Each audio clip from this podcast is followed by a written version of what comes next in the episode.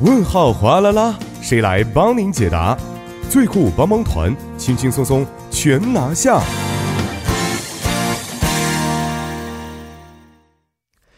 生活小贴士尽在帮您解答。首先欢迎我们的节目作家李金轩，金轩你好，大家好，主持人好，你好。嗯、首先来听一下今天我们要解答的问题到底是什么样的啊？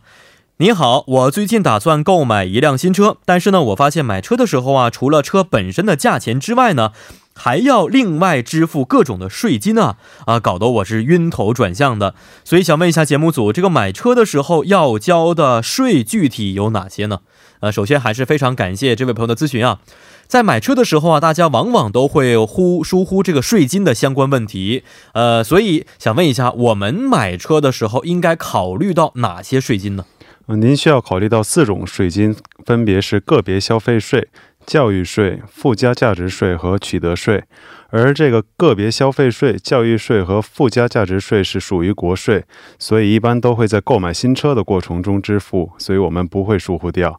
但是取得税是属于地方税的，所以在地方自治团体注册的时候才会发生，因此购车的时候往往会漏掉这一点。嗯，那么这个取得税的收取方式是怎么样的呢？嗯，取得税是按照车辆的种类收取的。如果车辆是属于非营业用的十人乘以下的汽车，需要支付相当于购置价额百分之七的取得税，而这个购置价额是指除去附加价值税的车辆价格。个别消费税、教育税和托运费等的总计金额。嗯，那么其他种类的车需要支付多少的取得税呢？嗯，如果是九人乘以上的非营业用汽车和货车，需要支付百分之五的取得税，而营业用汽车和轻型车是需要支付百分之四。而这个轻型车将到二零二一年十二月三十一号为止，最大可减免五十万韩元的取得税。嗯，那么最近呢，这些环保车辆有没有和轻型车类似的一些政策呢？嗯，环保汽车会以和一般汽车相同的标准来收取取得税，但是根据地方税特例限制法，将到二零一九年十二月三十一日为止，最大可减免一百四十万韩元的取得税。嗯，哎，看来这个国家真的是非常重视环保汽车啊。呃，想问一下，那个除此之外呢，还有没有呃一些取得税相关的减免优惠政策呢？嗯，多子女家庭或者是残障人士等也是可以得到这种相关的